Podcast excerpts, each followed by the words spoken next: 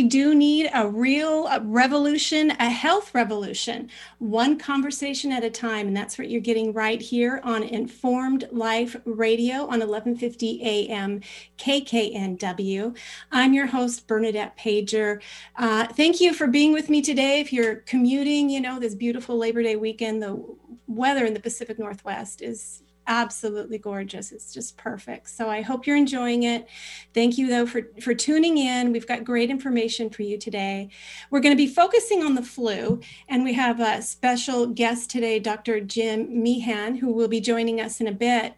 Um, but before we begin, I wanted to update listeners on um, news about our current petition. So, Informed Choice Washington has, and about, I think we grabbed 645 people, and that list keeps growing, who have signed a petition um, asking the Board of Health to convene a meeting um, of frontline practitioners who have developed effective treatment protocols with inexpensive, available nutrients, drugs, oxidative therapies, and the like, in order for this information to be exchanged and shared so that the ever all the practitioners can know, the public can know, and you know we can lessen the fear, save more people, and life can get back to normal.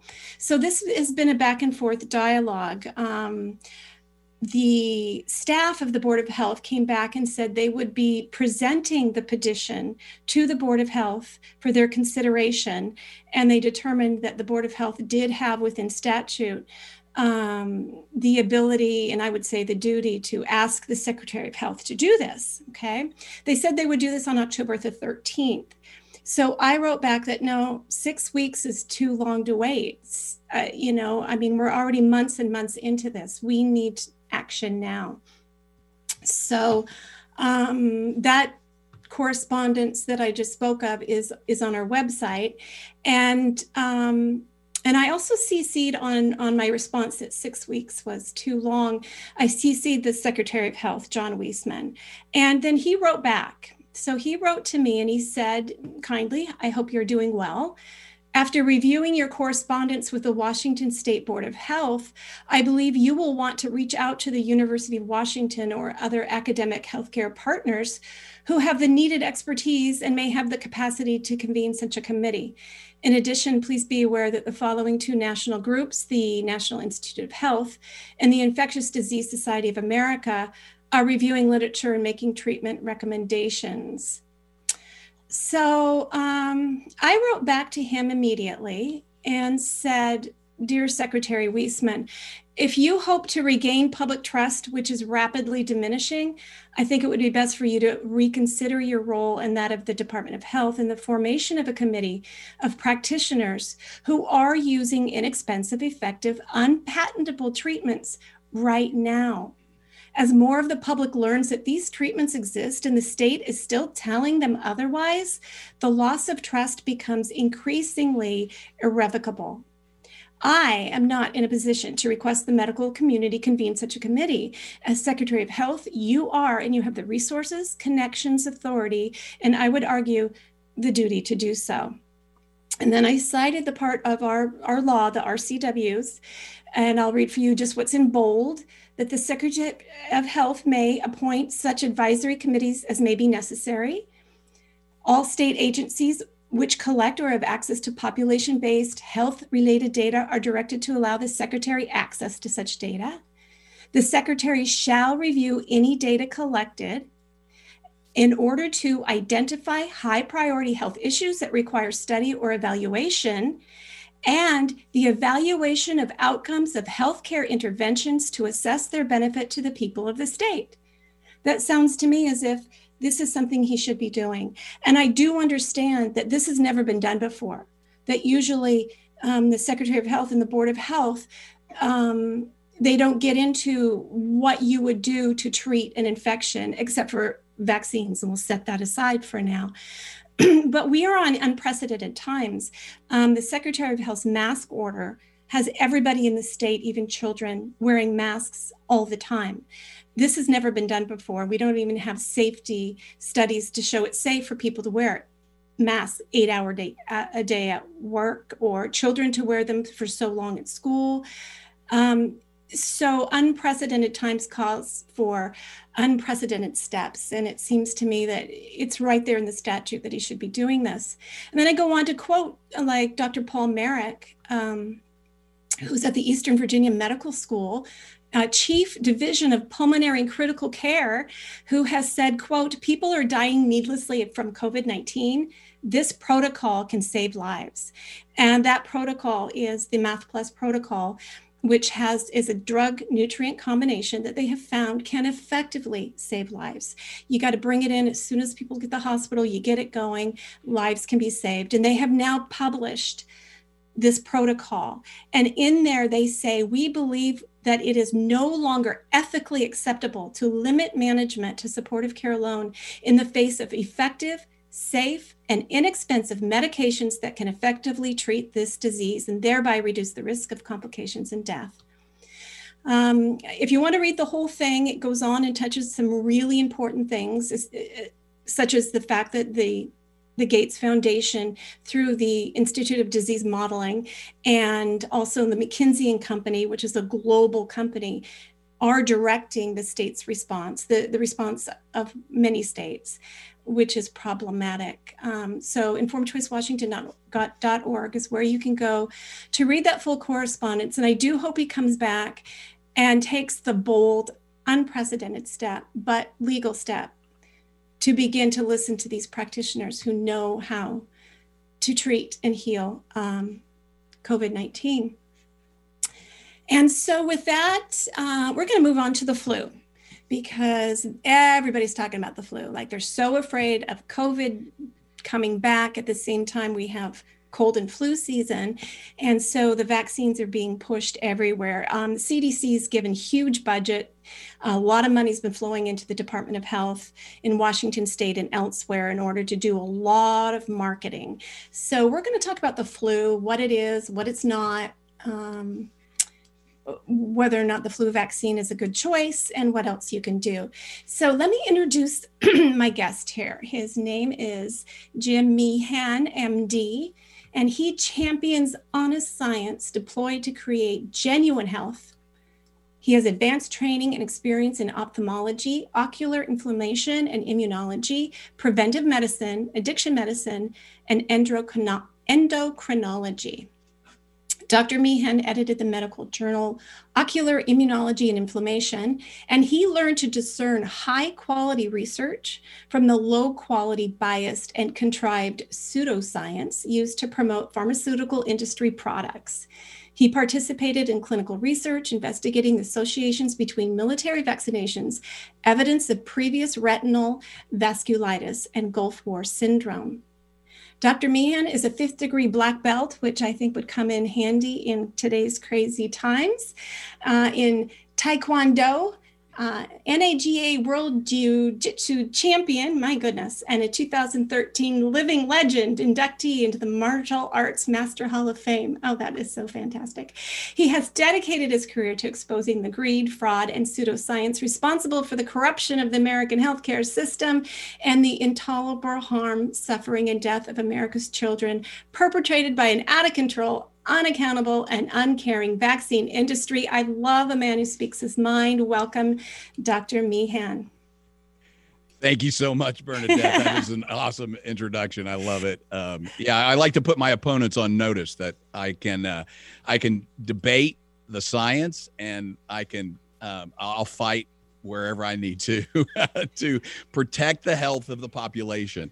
And I yeah. love your intro. I love what you're talking about in the intro. Um, you know, the the science is being um, misrepresented. It's being misused. There's there the, the fact that physicians are having the physician patient um, relationship interfered with by lawmakers that are uh, that have no basis in science is a travesty. We've got to stop that um, the a large portion of the population is being deprived of safe and effective therapeutics. At the same time that we're we're being march stepped into a long line to receive um, interventions like vaccines and um, antivirals that have a 20% adverse event rate. Um, mm-hmm. talking specifically about remdesivir and a vaccine, the coronavirus vaccine, that will be essentially untested, as are, by the way, almost all child well all childhood vaccines don't achieve a level of gold standard science safety and efficacy.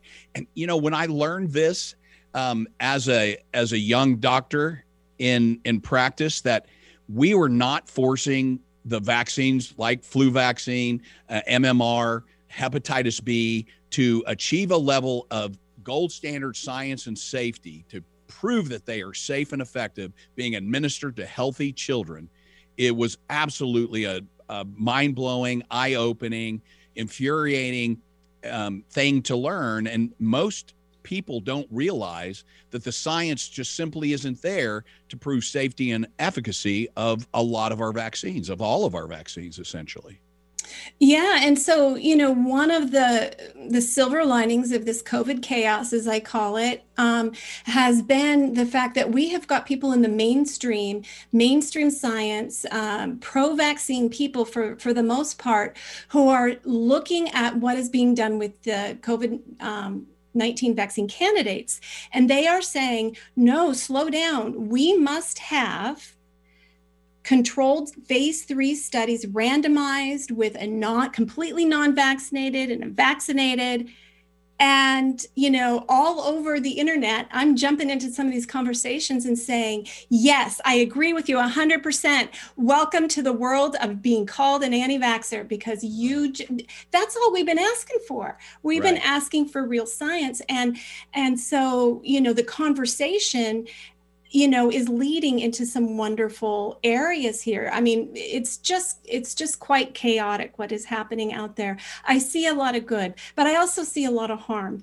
And um, you know one of the main issues is that our government our federal government the and it's a trickle down right? It's we get information from the cdc and it trickles down to all levels. And like I will attend local Department of Health, Board of Health, Vaccine Advisory Committee meetings, and they all say, well, the CDC says, and the CDC says. And I'm like, somebody has got to audit, analyze, be critical of what the CDC says, you guys. I'm telling you, like, how many studies do I have to give you? Please, I didn't do these studies, other people did. Please read them. Um, but I scrolled a little bit there. My point really was that why can't Secretary of Health Wiesman in Washington State and Tony Fauci in DC or wherever he is, why can't they stand at the podium and say, people, take some vitamin C? Right. People, get your vitamin D levels checked. Make sure you're at optimum level. Why can't they say this? And they can, but but they don't. And right. it's so infuriating because so many people could either become more resilient to influenza, which we're talking about today, to COVID 19, and to any viral infection if they boosted their health. And we are people made of the molecules of this planet. We are not made of something made in a lab by Merck or Pfizer or Moderna, you know, or, um, oh, who is it that makes that remdesivir? Gilead, which is I'm sorry, but that name's a little bit creepy if you've been watching, you know, that show on Netflix. Um, so anyway, so but let, let, let's go on to the let's go on to the flu. So the flu. What's up with first of all, why is there flu season? I mean, why is there seasonality?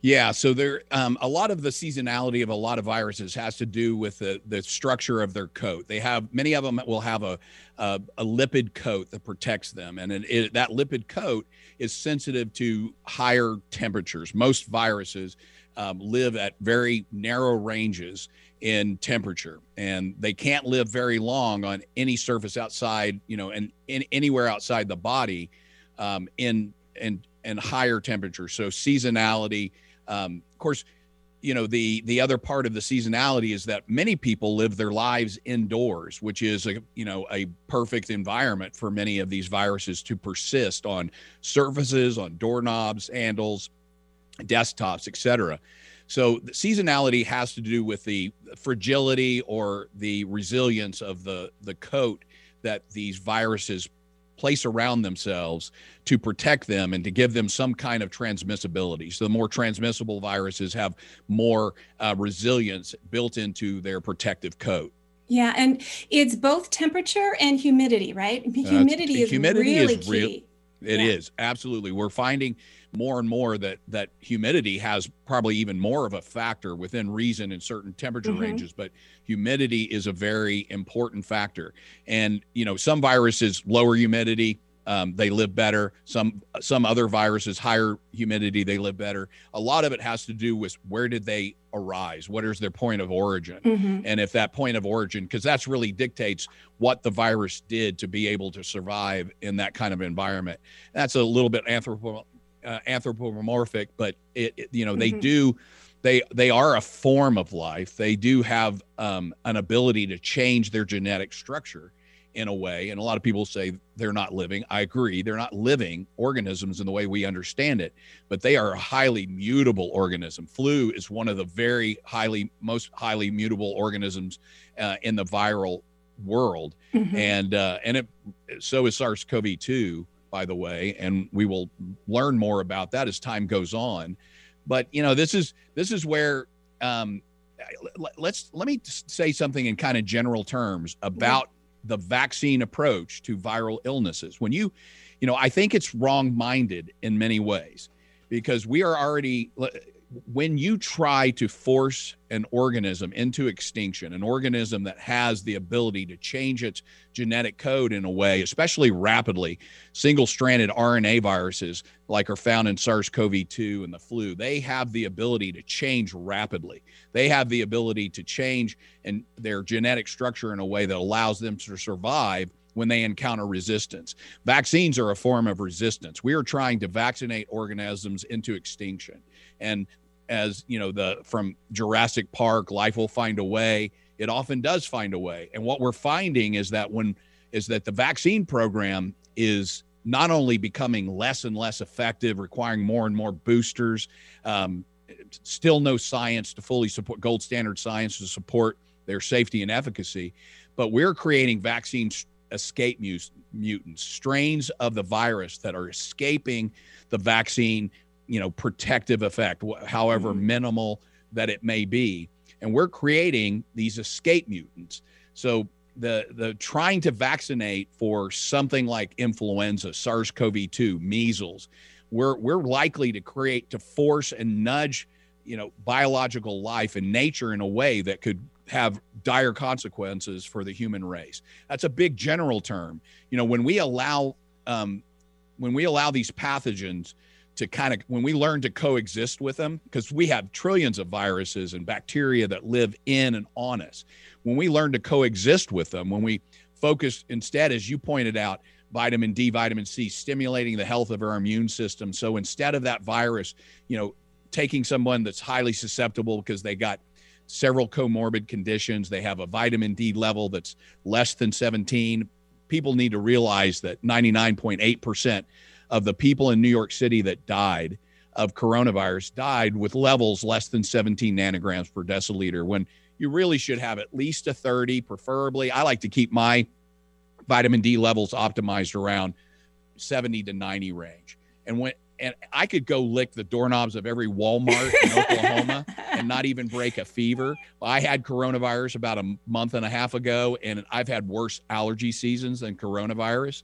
We treated it with um, over the counter therapeutics. And mm-hmm. I'll talk about those later, but you've mentioned several of the key ones. Vitamin D is essential. When we mm-hmm. use those kind of things to support our immune system, we can coexist with these, these microbes, viruses, bacteria, fungi. Mm-hmm. We can coexist with all of them, and we're not pushing them artificially towards what we think what we hope is extinction and we're not forcing them to mutate in a way where they could actually become more virulent, more dangerous. The Samoan measles outbreak was a D8 strain of the measles virus. We created that. That's man made. We pushed the virus in the direction of becoming more lethal when the natural tendency of viruses is to mutate towards becoming less lethal. Mm-hmm. Viruses want to coexist with us. They want yeah. to, you know, have lots of people that that, do, that don't die. If they if viruses kill us, they die.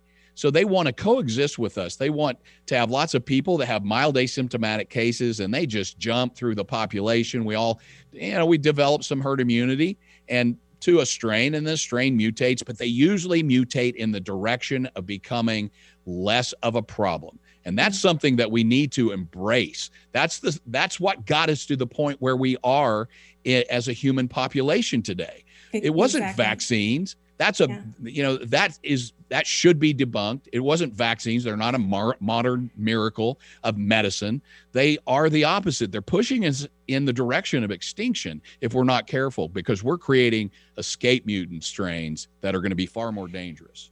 Well, I, I, think, you know, when you even just look at the fact that there is a susceptibility season to viral infections like cold and flu, mm-hmm. shows you that it's about host susceptibility because it's when the host, the human being, is living in um, indoor environments with poorly circulating air with artificially heated air, which is dry. And then, so there's twofold. It's not only that in a properly humid environment, the virus doesn't hang around in the air long it drops to surfaces, but there's also the fact that that hu- the proper humidity keeps your mucosal passages moist.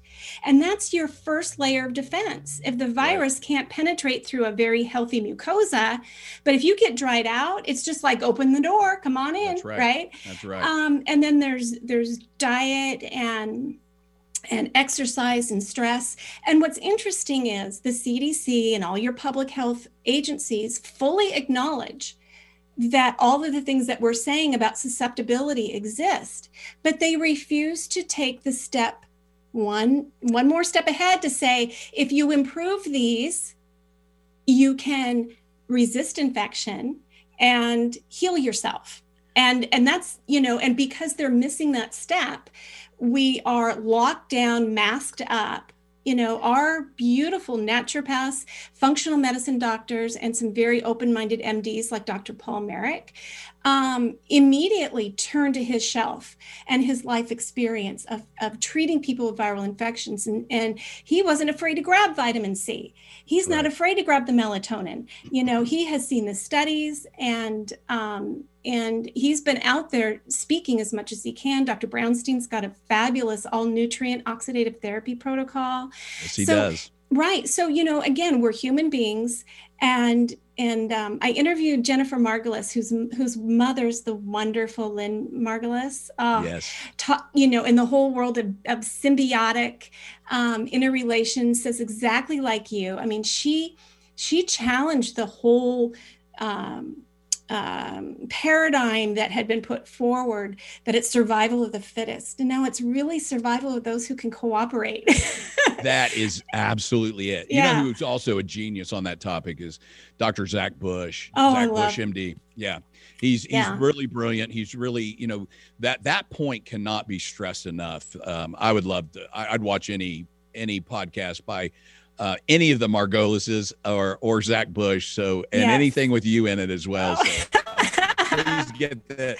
Let's get them all on it at the same time. Yeah, I, I hear you. I love to binge watch, and I and I you know I think through this whole I don't know you and I have sort of known about each other, and we've been in the same circles yeah. for a while. Fighting but I've in the same trenches. Exactly, and you know this is the first time I think we've really been able to engage, and I really admire your breadth of knowledge, your depth of knowledge, and your passion and your fearlessness. And I just, you know, they say when one man um, stands up, 50 more grow a backbone. So mm, I really hope I you're hope inspiring so. a lot yeah. of people here. Yeah. Um, my favorite, my favorite movie is Hacksaw Ridge, and you know the story of Desmond Doss, and his prayer was, "Please, Lord, help me save one more." As he, as he um, charged into a horrible battle scene, and he um, hauled down 75 men who had been injured at, on the plateau plateau of Hacksaw Ridge, and that's that's what I pray for every day. Is now that I've you know I know how to read the science and I've read it de- uh, in depth and and read everything that comes out, and I see how it's being misconstrued, misrepresented,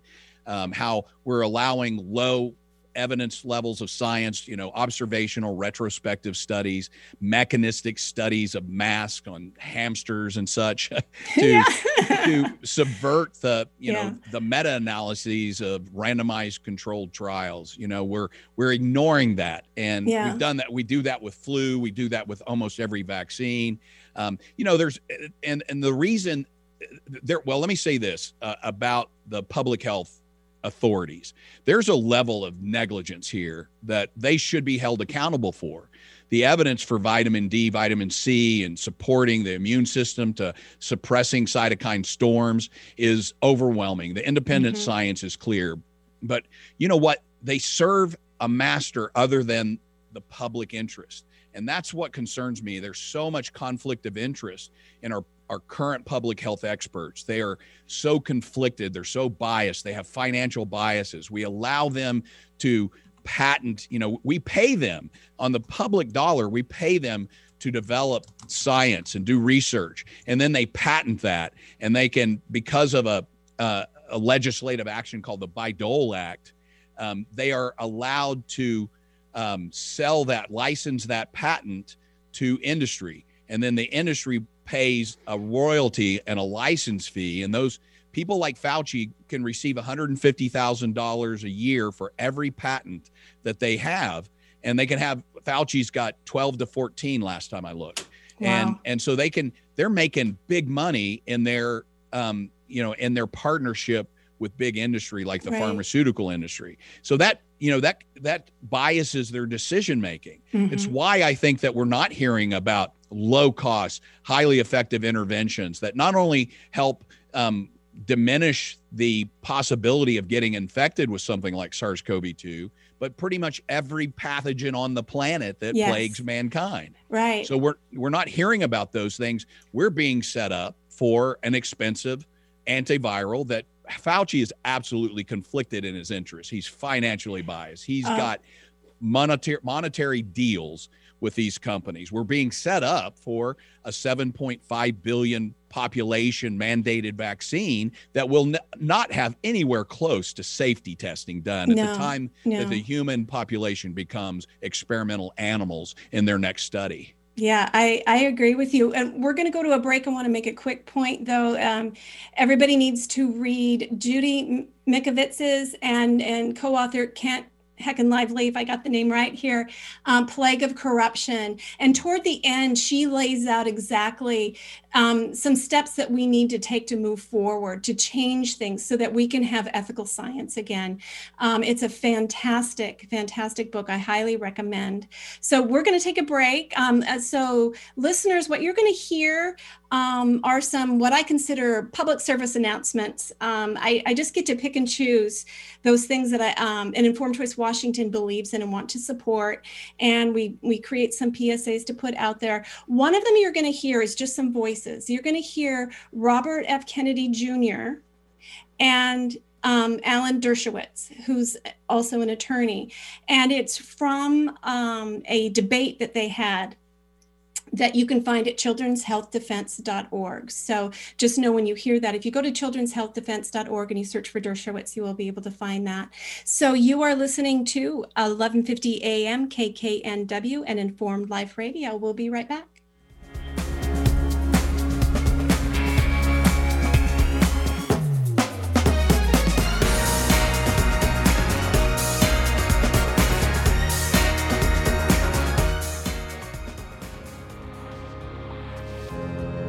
Did you know that in 1986, Congress passed the National Childhood Vaccine Injury Act, granting liability protection to drug companies for injuries and deaths caused by their vaccine products recommended to children? Did you know injuries and deaths of pregnant women and their unborn children were added to the act in 2016? Did you know that on February 4, 2020, drug companies who make COVID 19 vaccines were placed under the liability protection of the Public Readiness and Emergency Preparedness Act, known as the PrEP Act? To learn the history of how we got here in order to protect yourself now and in the future, you must see the film 1986 The Act. Go to 1986theact.com today. There will soon be a new vaccine for the coronavirus pandemic. The question is, are these vaccines safe and can the government force you to take them? When it comes down to lawyers, they itch for things like this. One in 40 people get seriously injured by vaccines. It's not hypothetical. If you're right, why wouldn't it follow that the flu shot should be illegal? CDC is a vaccine company. They are not doing their job as regulators. We don't know what COVID 19 vaccine will look like. Anthony Fauci put 500 million of our dollars into that vaccine, and now they've got a vaccine that is too big to fail. Would you urge the American people not to take the vaccine? I'm not anti vaccine. I am asking you the question. I'm- what if it was But- one in a thousand? No, of course not. I'm not going to tell one in a thousand people to die. I think you overstate it. Look at the vaccine inserts, Alan. Masks work. We're going to kill all these people. Mandatory vaccination. We're still going to make a profit, so let's go ahead. Certainly, anybody who runs a pharmaceutical company cares deeply about not killing people. You can't sue them. There's no discovery. There's nothing. They never get caught. Do you wear a mask personally? The flu shot not only primes you for flu, but it primes you for coronavirus. They are unavoidably unsafe.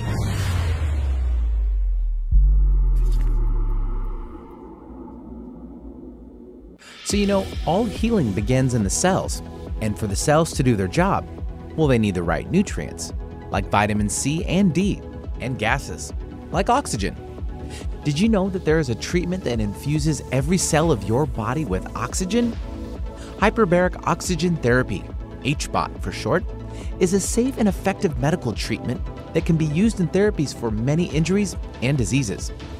HBOT was actually used successfully during the 1918 Spanish flu pandemic to treat hypoxia and respiratory failure, and it's now being used to successfully treat COVID 19, as several clinical trials are underway.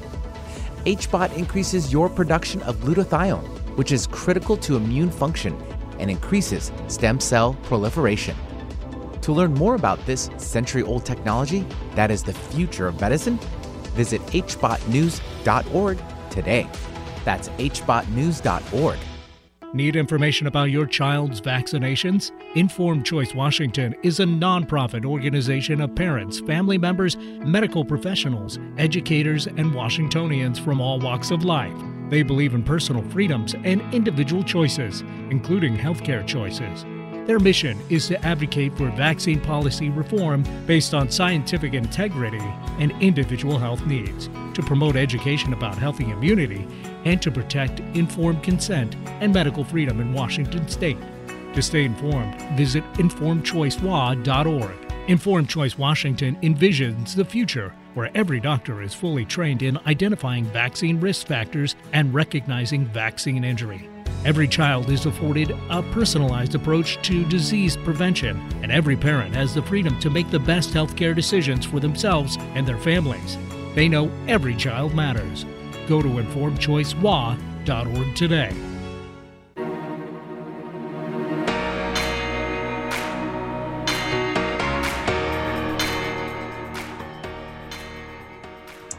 Welcome back to an Informed Life Radio on 1150 AM KKNW. I'm your host, Bernadette Pajer, and with me is Dr. Meehan, and we are talking about the flu. So um, I want to get onto some numbers here because people are made to be very afraid about the flu deaths because the CDC every year um, comes out and says that there have been there's 40,000, 50,000, 75,000 deaths due to the flu every year. Um, what most people don't realize is how the CDC, um, what that number actually reflects. They don't realize that the CDC puts together all pneumonia deaths, all deaths they consider um, influenza like illnesses, ILIs, along with the um, actual influenza, which may or may not be in that shot or the many shots that go out there, the type of shots that year. Um, and so we we do not actually have 50,000, 60,000 actual flu deaths every year. The number is more like four or 5,000 or so. Um, and I wanted to, sh- I can show this to the uh, YouTube audience, but on the radio, I'll just have to explain to you what you're seeing here is I've got, um, let's see if I can move behind me, the, um, the, the CDC numbers on what's going on with COVID. And they show that so far this year, all the deaths, including influenza, so every influenza death, some had pneumonia, some had COVID, but any death that involved influenza so far this year, there's been 6,662 that is such a small number compared to what people think. And then when you, um, I've got links on the website. If you go to the radio show um, page, you will find some of these links of what I'm talking about. You can go look at all the information yourself. When you do the math and you subtract the different type of columns they provide you with, you see that there were there have been so far this year more than 100,000 deaths just due to pneumonia alone no COVID, no flu, just pneumonia. That's a huge number. Um, and that has so many um, causes. So, so hopefully that will put people's minds to rest as they as they move into flu season. Yes, there's a lot of colds and flus and influenza-like illnesses out there, but what's in that shot represents fraction, just a tiny bit of what you're going to be exposed to and then we've got efficacy to worry about, right? And there's a difference between, so maybe you can help uh, listeners understand this. If you can explain the difference between um, relative risk and absolute risk. Yeah. So this is relative risk versus absolute risk is a way that they manipulate the numbers to make the effect look greater than what it really is. So relative risk is let's say that you have a uh, 1% so uh, 100 patients were tested 1% had 1% of them had a, a response. It doesn't matter what the response is. Uh, when you then bring some intervention in place you whatever that intervention uh, is to treat a disease and then you test another 100 patients and 2% of those uh, of, got some you know benefit from it let's say so the difference between those two, 1% and 2%, is 100%, right? And they'll say that this drug was effective. It was 100% effective at decreasing the, you know, the risk of this disease process. Uh, usually their numbers are more like 1% and versus 1.2%, and they'll say 20% effective. But the, the real number is it was only 0.2% effective or another way to say that is it was 99.8% ineffective, but which sounds better, right? Yeah. So it's it's yeah. it's the way to manipulate the absolute risk, which is the 1% versus 1.2%, versus make the number look bigger. And this mm-hmm. is how they sell a lot of drugs to us: mm-hmm. is that you have a drug that is marginally effective. Um, in the study that, by the way, was was um, conducted by the pharmaceutical company, we allow them to do that. Huge mistake. We've got to stop that. But in their own study, where they selected only the healthiest patients to receive that vaccine, and they they um, will create some kind of mild benefit, perhaps like a one percent versus one point two percent, and then they'll say this vaccine reduced the illness by twenty percent. That's the way we're being misled. It's one of the many ways that we're being misled. Um, the statin class of medications is sold that way, exaggerating, claiming a 36%. Um, uh, you know improvement from the treatment when it's it's really uh, more like you know 0.24 percent so to speak yeah. so yeah we really need to uh, most people and you know i was one of them i assumed that the fda actually checked and you know did some independent work to make sure these drugs and the vaccines were safe. But it's a complete honor system. The company that stands to profit gets to go do all the science. And in the field of vaccines it's really appalling because they they get to determine exactly what is a coincidence as far as somebody having a symptom and what's a vaccine reaction. Maybe they do that in drug industry um, with drug products as well. I'm not sure. I'm just mostly focused they on do. the vaccines. And and you know they make that call. And before they even know anything about um, you know what this product can do and and then it goes to the FDA and the FDA just looks at it and says oh this looks good and it's not until years later thousands of parents, thousands of people reporting that they experienced an injury and they fight, fight, fight, and they get attacked for saying they were injured. And then, if you're lucky, you um, finally get somebody who will pay attention and you'll get some independent science somewhere that that verifies um, what the parents or the individual's been saying is true. Yeah. This system has to change. If we had independent third-party verification of efficacy and safety of products that are licensed by the FDA, um, you know, I would gladly pay for any pharmaceutical product more.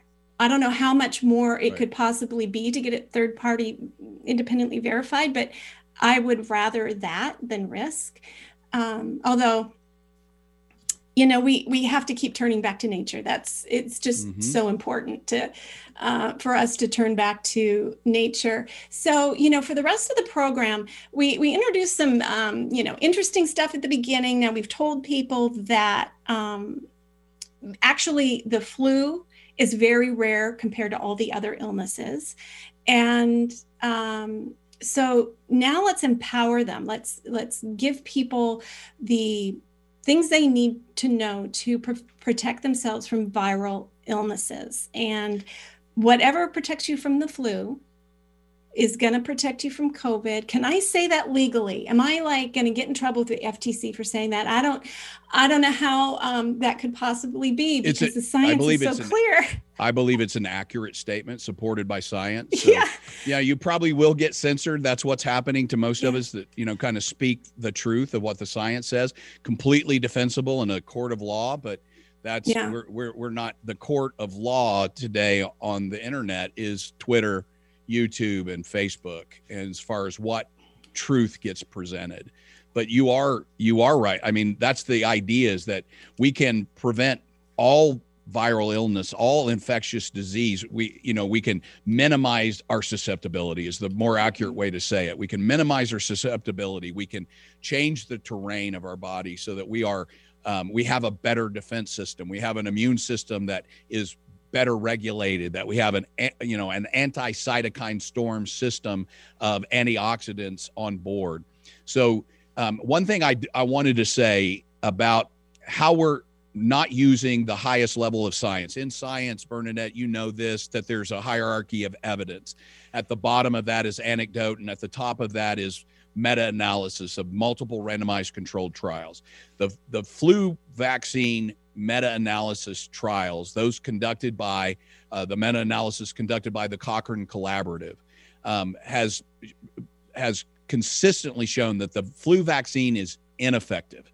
Um, even if we get the right, we, we guess right on the four strains or three strains that are in the flu vaccine, it's minimally effective. The science is, you know, the one of the biggest and um, best meta-analysis uh, reviewed 90 studies, 90 controlled trials. And that one concluded that there is no evidence that the flu vaccine is effective. Um, that it, you would have to treat 71 people would need to be vaccinated prevent one case of influenza. That might be a good business model, but that's not a good yeah. medical therapy. Yeah, and it um, and I encourage people to go to informedchoicewa.org and, and use the search function to uh, just search for the word flu because we have a lot of studies on there. Um, some there's a study on there that explains how flu vaccination, even if it is a perfect match, doesn't prevent mucosal infection. So even if it keeps you from having symptoms, you're going to go to work and you're going to be replicating, you know, in your mucosa, and you're going to be more likely pass it on because you have no idea you've even got it. So it does not. It's for per, limited personal protection only. Um, and then there's a lot of studies showing it increases your risk of other upper, terry, upper respiratory infections. There was that military study that just that came out just before COVID hit that showed that it made you more susceptible to coronavirus family. We don't know about COVID; they didn't know to look for COVID, but more susceptible to coronavirus family. Um, and you know, there's there's just a lot of studies that show that it might be setting you up to be more susceptible to pandemic flu. Um, and it just, when you look at all the evidence of what it can and can't do, it cannot protect you in a um, an environment like a household um, environment, when you're that close, it's going to be any protection, even if it was a match, will be overwhelmed um, by close contact. It's just really not. And then, you know, we haven't even gone into the the injuries, the Guillain-Barré, the, you know, all of the other things that that are possible with this and the skewing of the um, artificial skewing of the immune system. We have these beautiful um, immune systems that we're born with and that we know. So I, it's kind of like, okay, let's let's present things um, according to like like Dr. Fauci said, yes, vitamin D is essential for the immune system. And if you're depleted, it could be a problem. And then he completely dissed that anybody in the United States could possibly have low vitamin D. So maybe we can get away with the FTC by saying, okay, Fauci says you need adequate supplies. Therefore, Bernadette is saying, make sure you have adequate supplies. So, you know, everybody at the CDC level has acknowledged that these nutrients um, that we speak of are necessary for a strong immune system. So, therefore, you know, we can draw that that line between um, between those two. What about fever? Now, I want to tell you, um, a couple years ago, uh, there was a, an article in the paper, very sad, about a teen girl who had died from influenza, and the coroner had been interviewed because he had he had uh, had to look into the death, and he said it wasn't the Tylenol and I thought it was an odd remark to make. So I found his phone number and I called and I couldn't believe it. He actually picked up the phone. I'm like, hi. Are you the coroner in Georgia, this little town? He was so polite. He was really awesome. And I said, Could you explain your statement? And he said, Well, she didn't take an overdose of Tylenol. She took a standard dose of Tylenol, but the flu had temporarily impaired her liver function. And so that acetaminophen, Tylenol, was circulating, and it can be very toxic if you're not able to break it down and get rid of it. And he said, so um, because it became toxic to her, um, she died. And I said, but the cause of death on the death certificate is the flu. And he says, yes, because that's the primary cause of death. And then the taking the Tylenol, you know, maybe I'm not sure how they do that on, they weight it and I said, But do you think she would have died if she had not taken Tylenol? And he says, It's doubtful. She probably would not have died.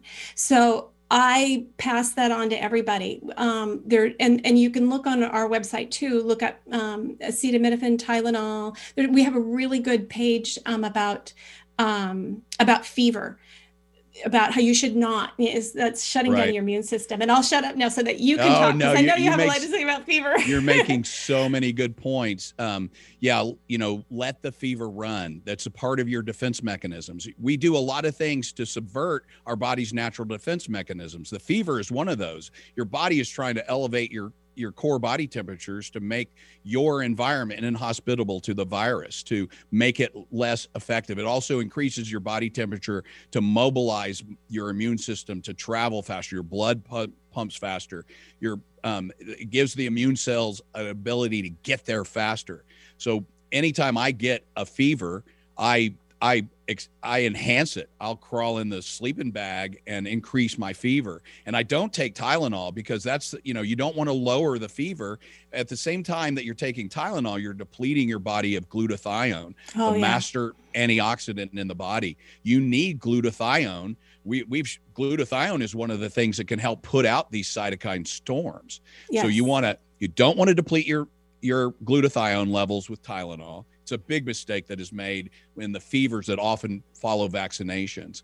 Mm-hmm. Um, and you you want to let your body the other thing that we do is we take things like mucinex and these you know mucin is another mechanism to prevent invasion. You know your your cells secrete mucin to prevent invasion of the tissues.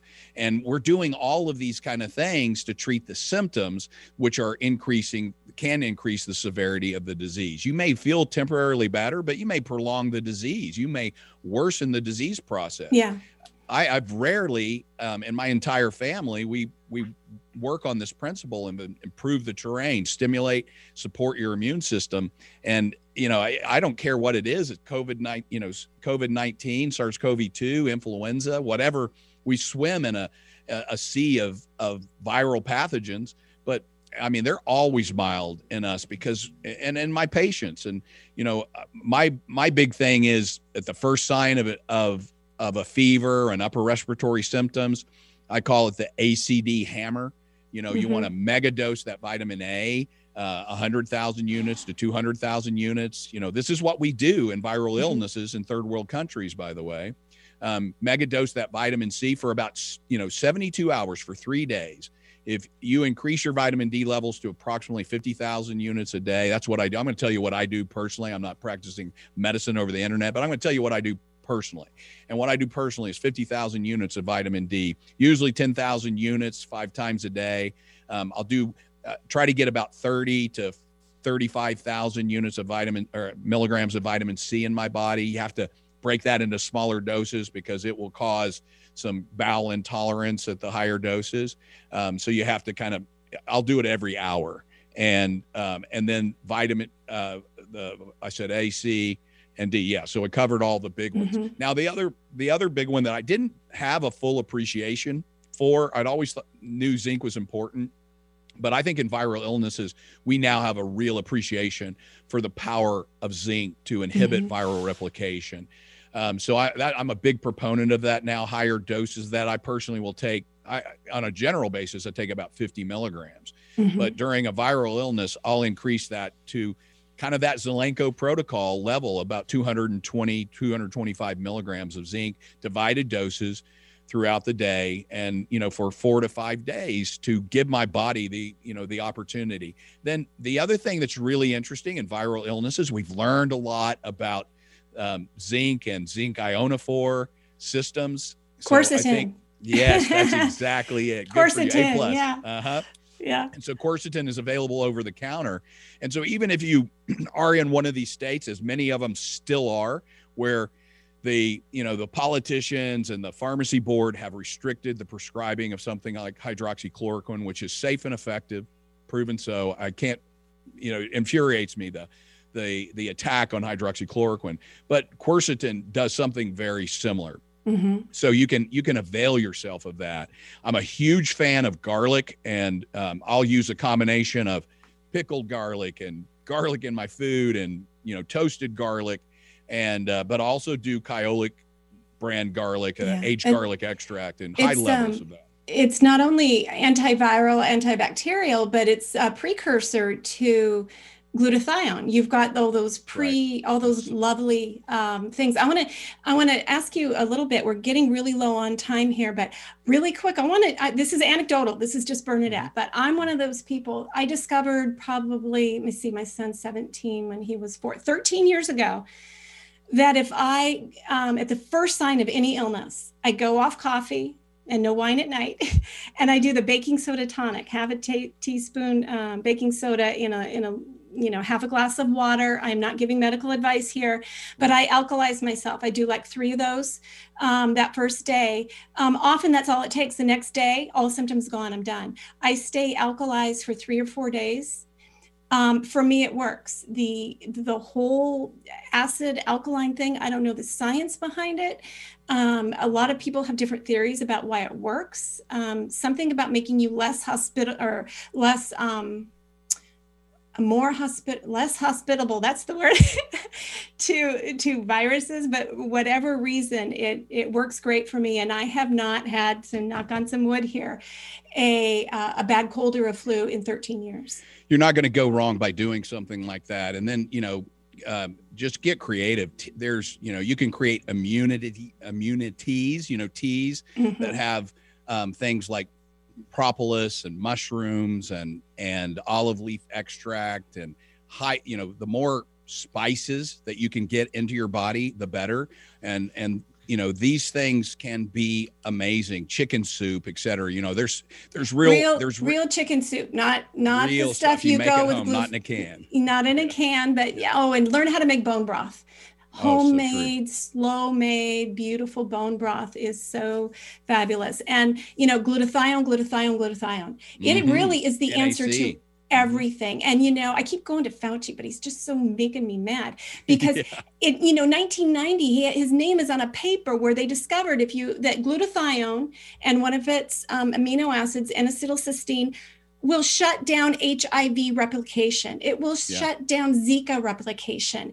It has, it's what your body needs. It's the body's major antioxidant. So, um, so true. You, you have 30 seconds to, to wrap up. What, what do you want to leave uh, listeners with? Well, um, I think the flu vaccine is bad medicine. It's not supported by science. The highest level of science, meta analysis conducted by the Cochrane collaboration, says the flu vaccine is ineffective um, it's it's not the right approach. That we should encounter all viruses by the uh, the mucosal route, not by injecting you know fragments of that into our uh, our you know the tissues of our body we're sh- we are shifting the immune system we're creating viral interference there's so many topics that we didn't get to talk about but viral interference yeah. the flu vaccine may be increasing the pandemic yeah. um, uh, flus that we experience Thank you so much. You, are going to have to come back on. Uh, thank you for being on, Dr. Meehan, um, and thank you, listeners, for joining us on Informed Life Radio on 1150 AM KKNW. Everybody have a great weekend and stay well.